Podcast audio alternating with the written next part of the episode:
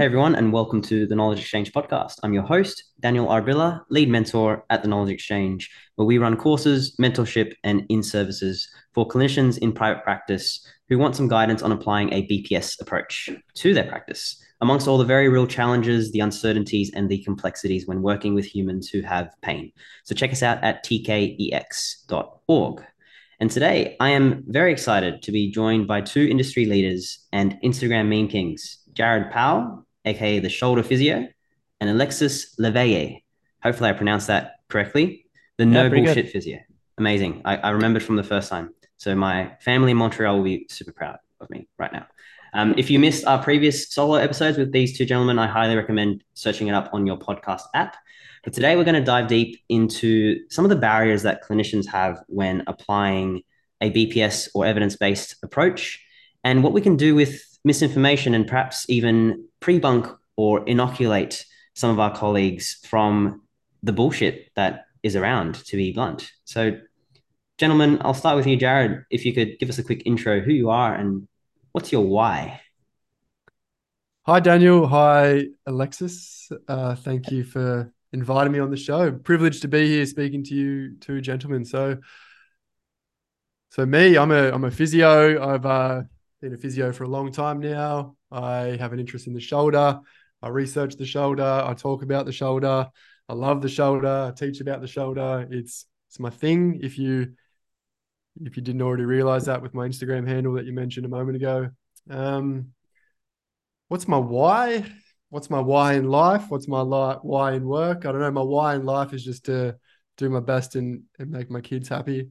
My why in work is to leave the profession better than I entered it. Hopefully, when that's all said and done, hopefully in another 60 years' time.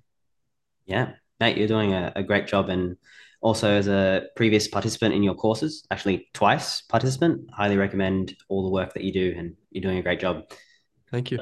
Alexis, who are you and what's your why? Hey, uh, I'm Alexis. As like you said, I'm a physio from Montreal. Uh, my why. Um, good question. I think I've always liked to kind of argue. That's like one of my things. It's one of the reasons why I went to law school and why it's kind of a nightmare to have a, an argument with me in the family home. But uh, one thing I realized in law school is that I, in my opinion, not a lot of people were there to help people. Um, they were in there for the money or the prestige, and I didn't like that. So that's why I went back to physio.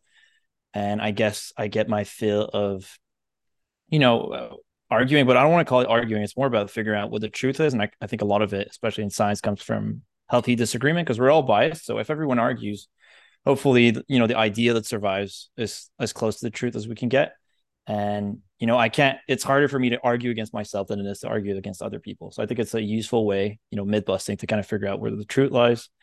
Um, so yeah, I think, yeah, I want to improve the field and I want to do something I'm good at, which is kind of arguing and figuring out as close to the truth as we can while helping people, hopefully.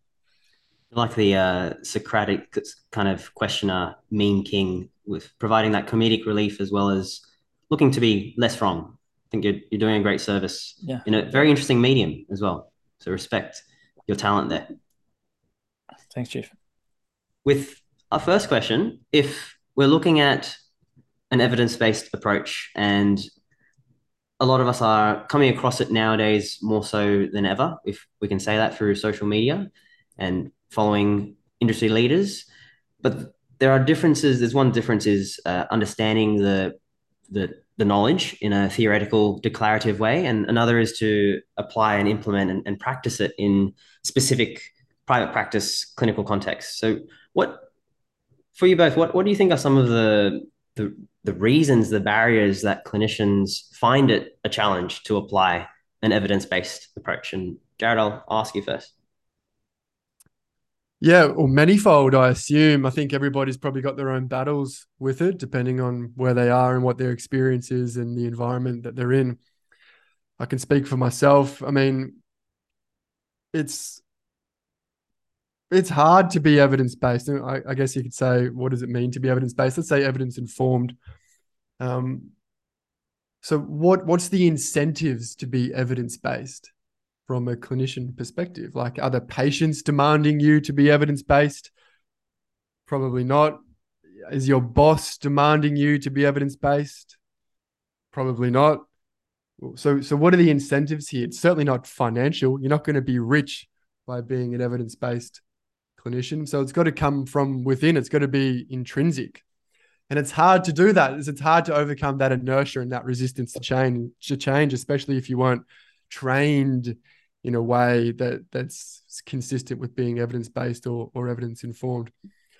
So for me, the reason why I changed a long time ago now was I couldn't reconcile why my overly biomechanical, like 99% biomechanical, kinesiopathological, um, kind of strict uh, movement impairment screening, uh, reductionist approach didn't work, or it worked for some and it didn't work for others. And I had no explanation as to why it didn't work. It worked some of the time for some people, and it worked within a couple of sessions. And then for others, it wouldn't work. And I would blame myself. I would blame the exercise. I would blame the treatment. I would blame my manual therapy. Or I would blame the patient for not for not doing their exercises. So then I just started to to research that a little bit. That was a research question that I had.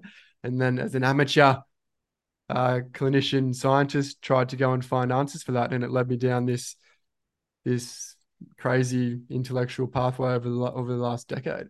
So so that's that's sort of my story, and then and then you've got to look at the system. So this system that we see, I don't know what it's like in Canada with Alexis, but certainly in Australia, really common to have 20, 30 minute consultation times. How the hell can you conduct a thorough physical examination?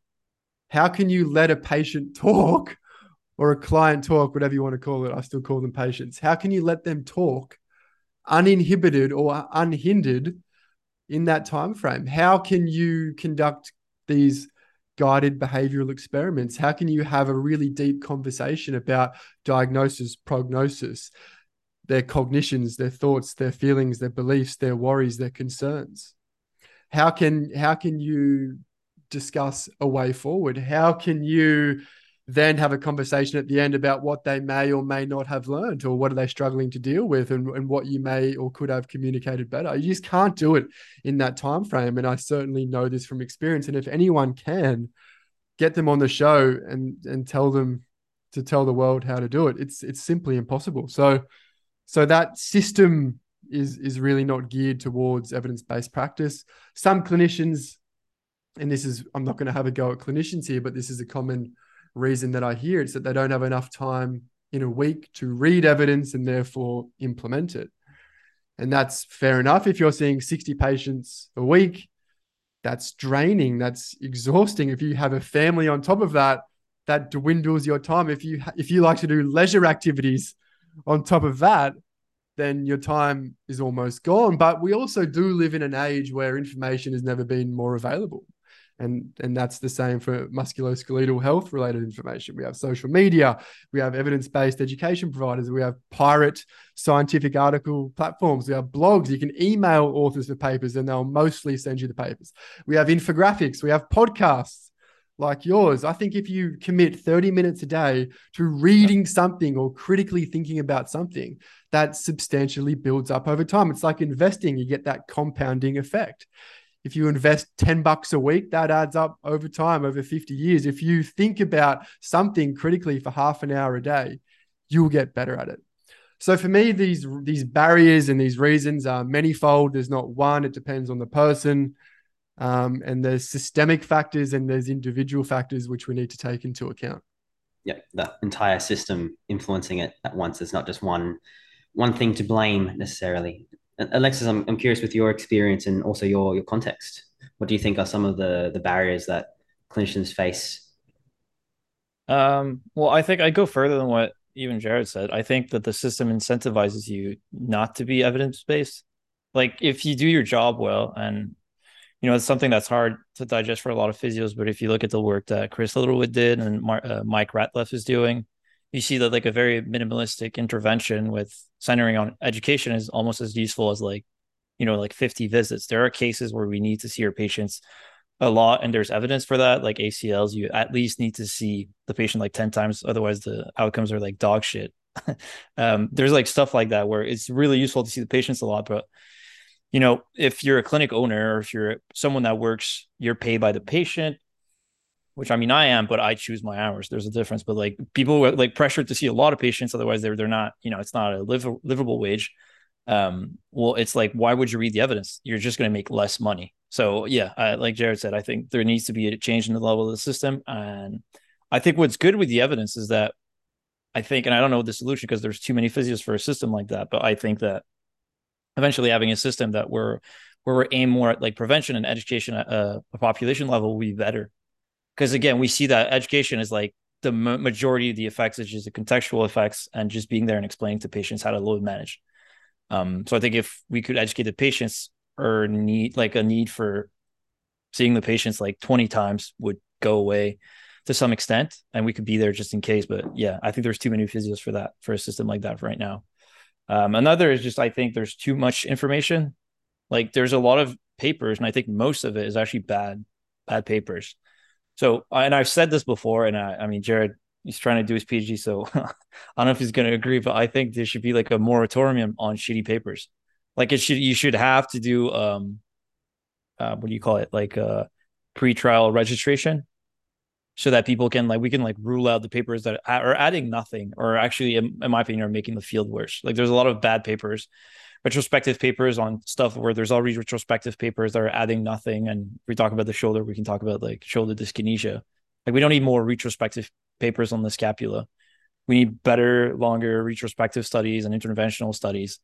And maybe we can keep exceptions for like if i don't know if you discover like a new element okay you don't need to pre-trial register. But for most cases i think we need to save like have fewer papers of higher quality so that people can actually consume it. And uh, even though there's options there's people who distill it for you like like jared said. I mean like jared's a great example. Like i bought his course and i think i read a lot of science but it's just it's saving me time. So i bought his course. Yeah so i see some some overlaps there with time and um that we need... episode i bought his course. That'd be good. Yeah, yeah, well, plug plug away. Um but the overlapping barriers there seems to be time is one of them. And jared in, in your case look I, I, can imagine some clinicians just um, having say some positive outcomes and getting selection bias and not having even the time to reflect on whether the methods that they're using or the reasons they're using it for are actually evidence based so i can see it can be very easy to get into that loop because there is that pressure to see more people in less time more often. There are perhaps some societal expectations of what treatment should look like. And even the evidence itself has some barriers. So I can see it's like a overlapping dynamic system. And also keen on, on what your opinions are on what Alexis said, Jared.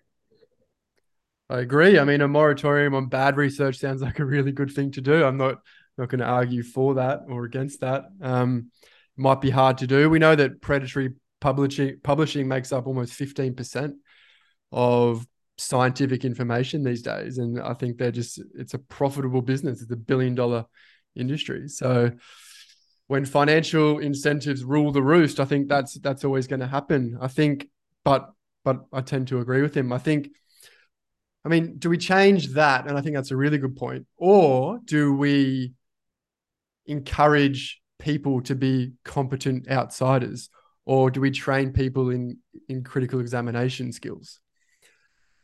Or how to think critically about a certain article and you don't have to be a statistician to to actually look at an article and go is this bullshit?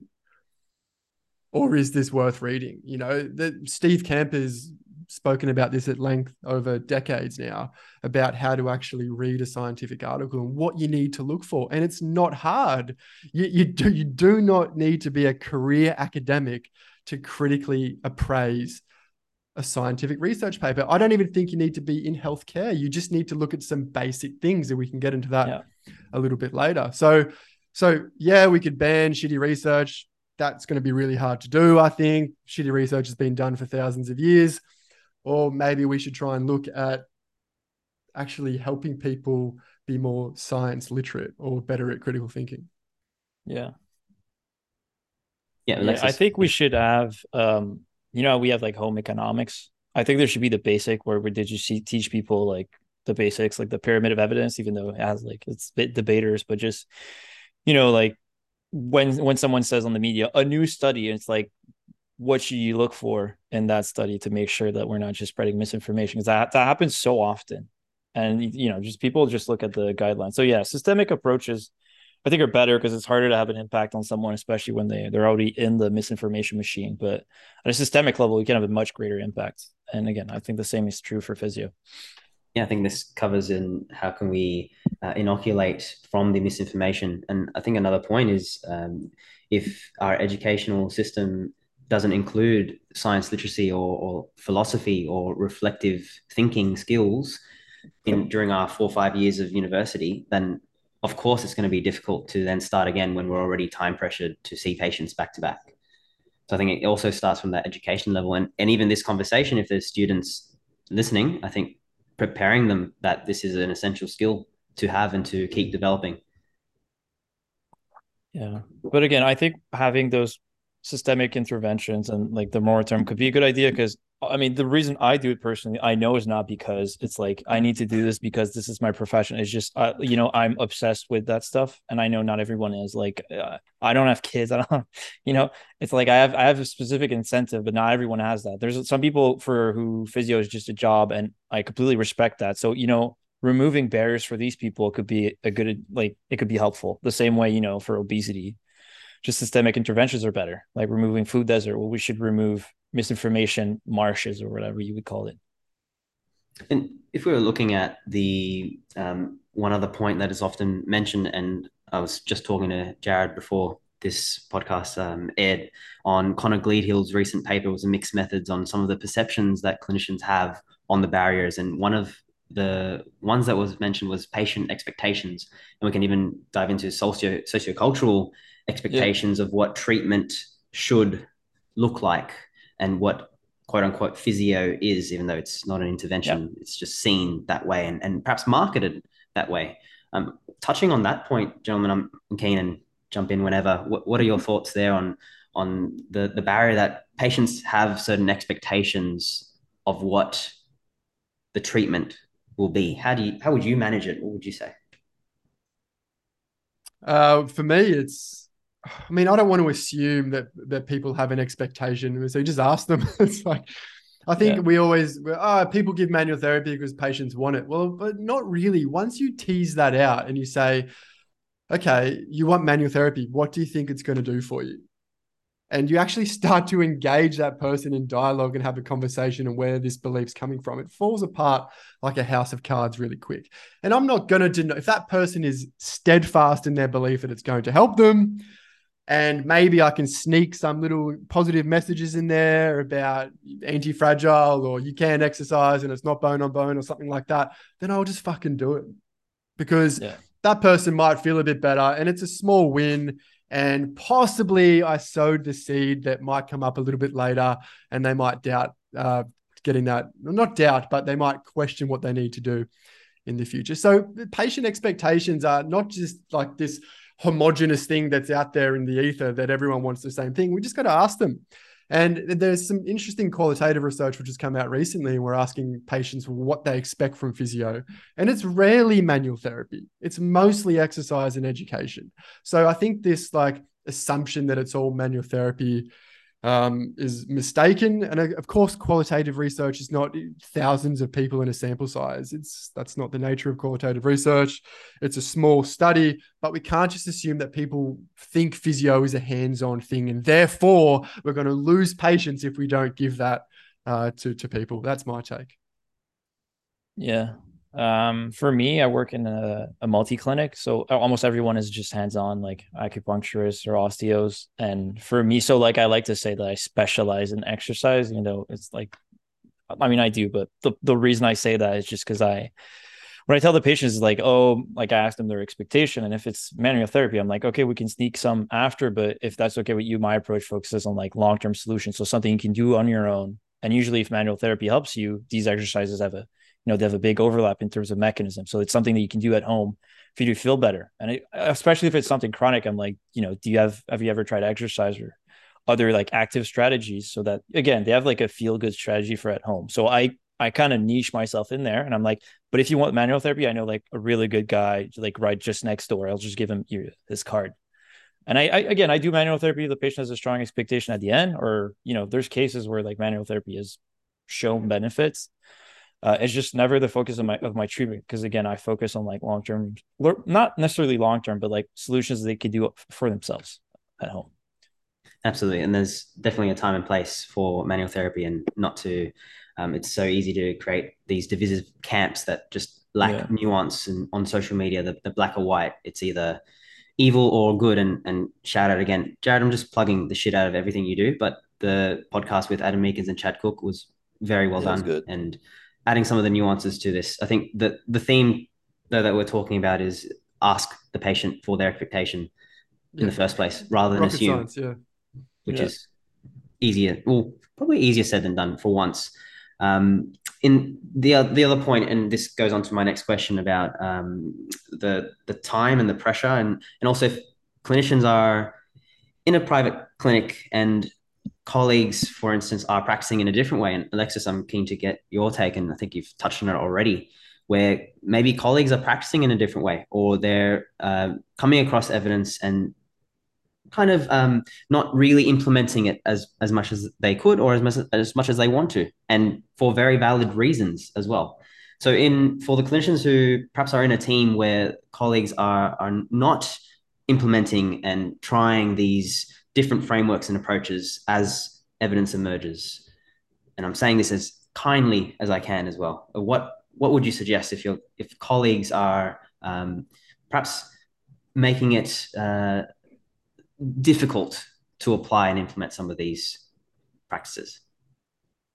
Um, I mean, one of the reasons why I work where I work is because I, you know, I'm self-employed, so I don't interact that much with the other therapists. I see their files and they see my files, but I try to keep, you know, be like not like a one-man team, but just you know, we don't interact that much. When they when they have questions on like science, they come and see me, but um i know my approach like doesn't jive with the way most of them think there's a couple that follow me and like i'm really like grateful they show me support but i think most would just be frustrated talking with me and i'm okay like they have a different way of seeing it but i'm i'm trying to get like uh in services going again because it was crazy during covid but just doing a meeting and the way i plan on doing it is going through the history of and that's how I like to do it when I I have to change someone's mind or if I'm trying to is I explain why we used to think with the patient or the clinician is thinking, and then I explain why we change our minds because it, it validates their beliefs, and then you explain why it should be updated, like in my opinion, and it also shows the uncertainty. So I think it's more conductive to long term change. But yeah, for me, it's like I think it's very difficult when you have practitioners that don't practice like you, and you have to be in a team because you have to address that. And I, you know, I do like I'm not I I'm not good with like uh, these types of conflicts, so I just tend to avoid it honestly. So that's why I left the clinic where I was, you know, I work for myself. Yep. And respecting the autonomy and the choices that you might have. I'm imagining in, in some cases for clinicians, they would have more autonomy in the way that they practice. And yeah. others, they might not have as much. They have to kind of fit in to a yep. particular clinic system. Jared, can you, your thoughts?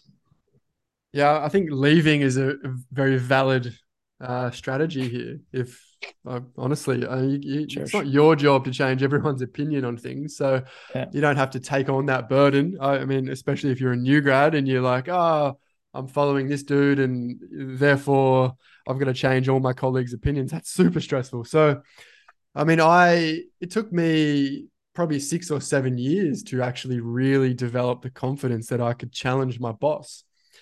Uh, and and my boss didn't respond well to the challenges and then i started making memes about his approaches which was uh, pretty fun so like i don't know it's hard you can show someone information you can show them a systematic review it's the same thing as like going out to gps and trying to change their beliefs on on musculoskeletal you can show them your best powerpoint you can do your presentation but then honestly they might think about you at the top of their of the top of their mind for the next couple of weeks, and they'll just go straight back to ultrasounds and injections and non-steroidal anti-inflammatories. So it's it's just really hard. I think maybe you can plant a bit of a seed like we can do with patients, but I don't expect clinicians to go out there and have to change the opinion of their colleagues. Sometimes they just have to go through their own process, and they'll change when they're ready. Yeah, that's that's it. Uh, I think um, we can touch on maybe it's our own expectations of what other oh, what we can do and how much we can really influence or change other people's behaviors. We talk about it all the time with with clients, and that we're only seeing them for a certain amount of time. We can't mm. change their entire lifestyle and worldview in one session or with one treatment. Maybe we can also extend that to our colleagues, and they have very valid reasons for keeping yeah. up their practice as it is. Um, if we touched on the the other barrier that comes up, and we we mentioned that that financial incentive and the the pressure to see more people in less time, so shorter and shorter consults. It's almost seen as a you're more experienced and skilled if you can see more people in less time and complete all the necessary work and and you know um, tick the boxes. And and that is very much so financially there's financial incentives to do so. So what would you say in, in that case where there is that very real pressure and looking at people with families and time pressures and mortgages to pay off as well? How can we address that? Well i don't know. I don't know. That's yeah. outside my pay grade i'm not an econ- uh, economist but look if i'm if i'm in a place that is strongly incentivizing a financial or business uh, revenue based clinic that is totally at the expense or or detriment of good clinical practice, then I suggest you go. I think there's enough clinical practice, uh, enough practices in the world, or wherever you are, especially here in Australia. We're crying out for physios in in many private practices. Just go and shop around and try and find an environment that will suit you. You don't have to suffer through some shitty practice just for the sake of it, just because it's a stable job. I think you've got to take that risk. You've got to find an environment that's going to suit you. Hey, and you may leave three months later because maybe they were promising something, that, but they didn't deliver. But it is what it is. And then eventually you might go through that for long enough, and then you might start your own practice, or you might do a telehealth business, or you might be a sole sole trader like Alexis or and you, Daniel, and you you'll just figure it out. So I just don't think we can fully just safeguard against that. And it's just going to happen, and you've got to go through the chaos of life at some point. Yeah, I mean, I agree with with uh, Jared. I just I think we both come from a privileged place. I, I don't know how. I think uh, education is pretty cheap in Australia, isn't it? Yeah, it's getting more expensive, but it's free. You can go to university for free and then pay it back over a thousand years. Yeah, so I think uh, I know a lot of people in the states because they ask me the same advice all the time, and it's just like sometimes they don't have that privilege. Like they their education is so expensive, and they're like over a hundred thousand dollars in debt, and so they sometimes have to go for the shitty clinic because they've you know. So I don't want to make it seem like it's an easy choice, like oh just go for yourself. When like I've been raised like pretty comfortably my whole life, it's just if you have the if you have the chance, don't be a pussy and do it. okay, that's that's my advice. But if you don't, I mean, I feel bad for you, and I hope you find a solution. Absolutely, and um, uh, women are strong as well. Just clarifying that one. And there's a there's a cat right in front of you, Alexis. So when you said "don't be a pussy," I was just like, "Oh, I learned that recently." Two, two, points. No, pussy doesn't come from the word vagina. It comes from pussy I, I swear to God, it's, it's it's not even like misogynistic. I learned that recently. Amazing. I'm so yeah. glad we cleared that up. it's not a joke. It's true. Like, look it up. I was baffled. I'm yeah. actually going to look it up after this. That's, that's yeah. amazing. Um, Put in the show notes. So. Yeah, absolutely. Um, if, if we're looking at a, this is probably the, the, the um, best segue of all time, but if you're looking at inoculation of misinformation, so we've talked about how to, um, in previous podcast episodes, how to handle and respond to some of the BS that's out there, and there's plenty of ways to do that. If you're looking long term, and we touched on some of the critical thinking skills and the ability to maybe even uh, read and filter some of the information that comes to us. How would we suggest inoculating pre-bunking some of the the content that we see, some of the evidence that we see? So uh, for me, like bullshit is everywhere. We're not going to escape it. It's going to be here for the rest of our our species existence, and and that's fine. I think as a philosophy, that's fine. Every every Popper says every source, every suggestion is welcome, but every source and every every suggestion is open to critical examination, and I, I totally abide by that. So, how do we become a competent outsider, which is a term that Carl Bergstrom has introduced, I think, and he wrote a wrote a book called Calling Bullshit. So it might be a nice book for people to read.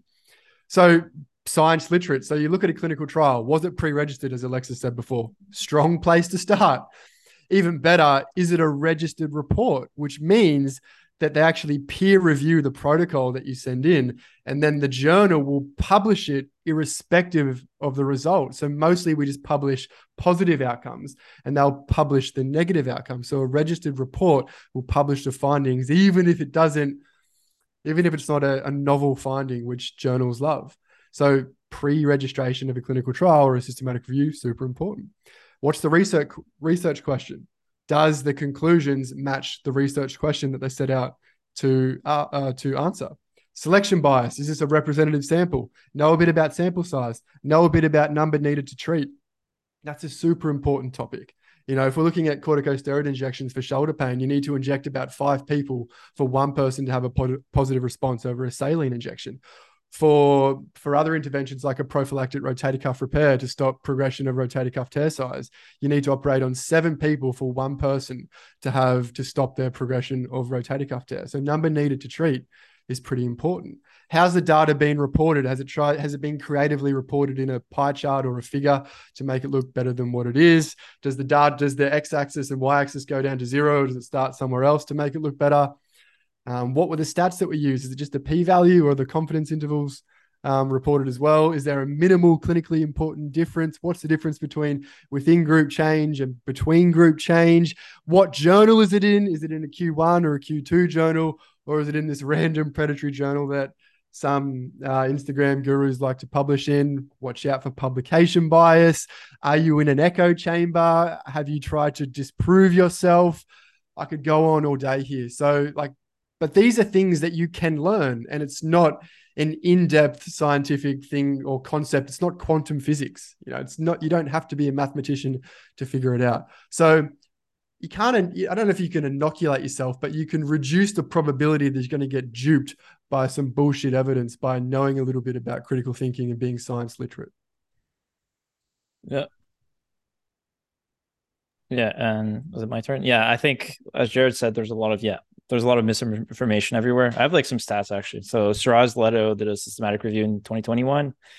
And he, we see that like there's misinformation. If you look at like health misinformation, all that stuff, it's about 30 to 87%. And the like the fields where it's there's the most misinformation are the ones that are the most loaded. So opioids, you know, there's a lot of like victim blaming and whatever. It's very inflammatory. But if you look at stuff that's more neutral, like medical treatment, it's the lowest at 30%. Um, so yeah, I mean, it's it's, it's never going to change. There's always going to be some, and one simple, very simple strategy we can implement is asking people to be more critical.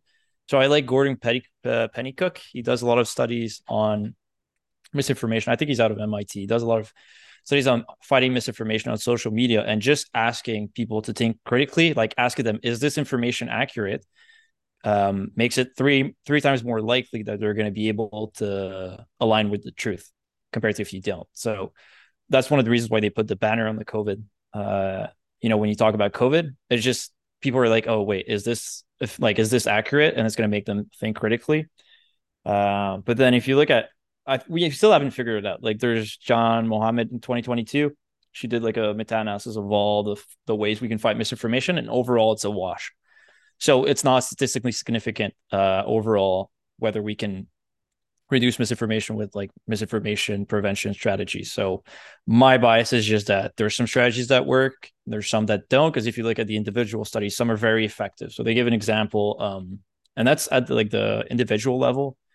They, I think it was about doctors trying to encourage patient parents to take vaccine if they're vaccine as hesitant. And what they could do is just give all the information. If they give all the information, it's not very effective. But if they show them graphic images, and that's kind of fucked up, but if they show them graphic images of kids that haven't taken the vaccine, it's like extremely useful, like effective at so the parents like will take the vaccine.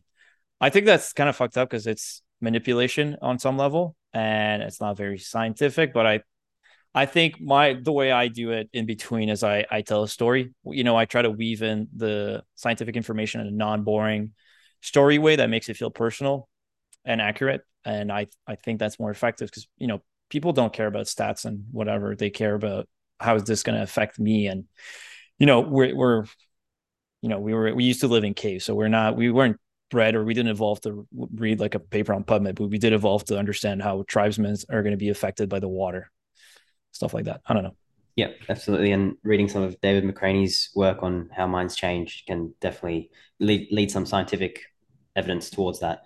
And one of those is um, looking at some examples and, and lived experiences. And I'm keen yeah. for both of you with your own clinical approaches or beliefs that you used to have. And Jared, you touched on this a little while ago. What are some approaches that you no longer find as helpful as you've come across new and emerging evidence and information? And this well, is not I've a place through to them all. repent I'm all the sins, to, but I'm, old enough to have tried everything just about. So, uh, you know, biomechanical, kinesiopathological model early, change to like strength, capacity, resilience model. Read Scott Dye's work. I wanted to be Scott Dye. Everyone was taught about the envelope of function and tissue homeostasis and allostasis and all this shit. Then I went to, you know, psychologically informed practice and everyone just gets, you know, a lecture for an hour and then, you know, now I'm kind of at this stage where it's like, it's like a fit for purpose model. It's like, what does this person need?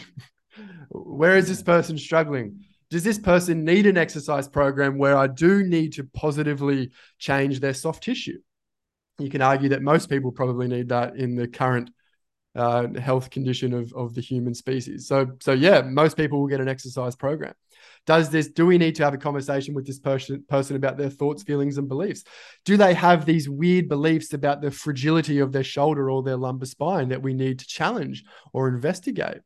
You know, so most of my time now is like, there's this catchphrase that's used and I really like it. It's creating a positive experience with movement because most people have this weird relationship with movement because it often hurts to do things and that's why they come to see you. So it's kind of trying to reconceptualize that a little bit and you know trying to give accurate information about diagnosis and prognosis and and all these kinds of things. So i so i've been through them all and i take the best bits out of all of them i think. And now i have this weird kind of hybrid approach where nothing's off limits but nothing is is sort of one dimensional and i'm not afraid to say to someone hey you might not need an exercise program here. You don't need to stretch for 6 minutes a day. You don't need to go to the gym 6 times a week here to fix your quad deficit to make your patellofemoral pain go away. You might need to load manage or something, you know, like, and there's also a million different ways to exercise. You don't have to do high intensity exercise or low intensity or motor control or stretching or closed kinetic or open kinetic or full kinetic, whatever, you know, there's so many different ways to do so many different things and it's fit for purpose. And I'll come back to that term. So, so that's my approach these days. And I, but, but I wouldn't take back the way that I approached a few years ago or the way that I practiced a few years ago because it's kind of it's a stepping stone and it's you know it's helped me to be where I am today I think. Absolutely. It's so so easy to just look back and, and regret all the quote unquote mistakes but they're stepping mm. stones and they, they say they they say something about where you've come from as well and how much well it's error correction you know and this is what science is. I think it's a self-correcting mechanism or process. And I think that's you've got to you know, if you take that to actual clinical practice, you have to try something, you have to conjecture a solution and then have that solution fail and then you alter it. And this is the process of science.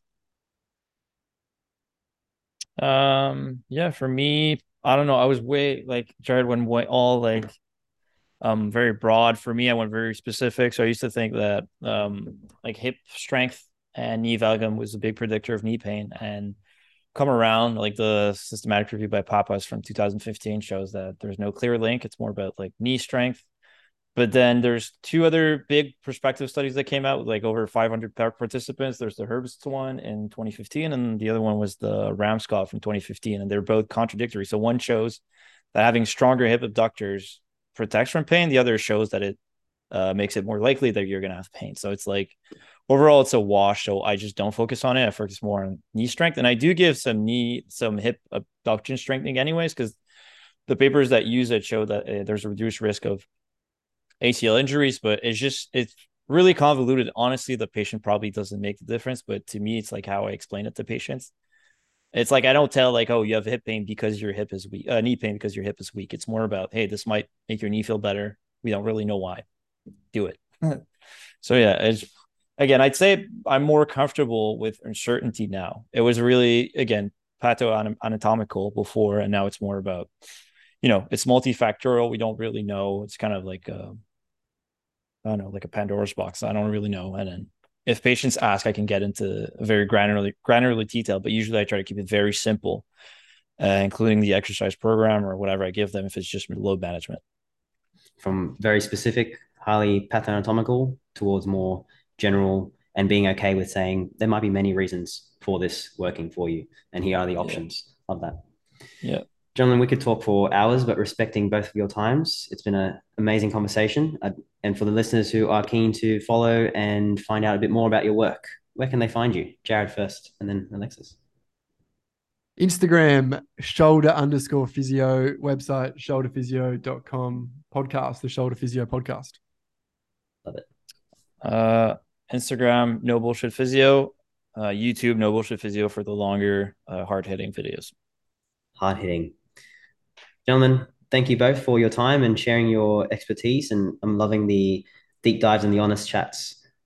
Very much appreciate it. Until the next time. Thank you. Thank you.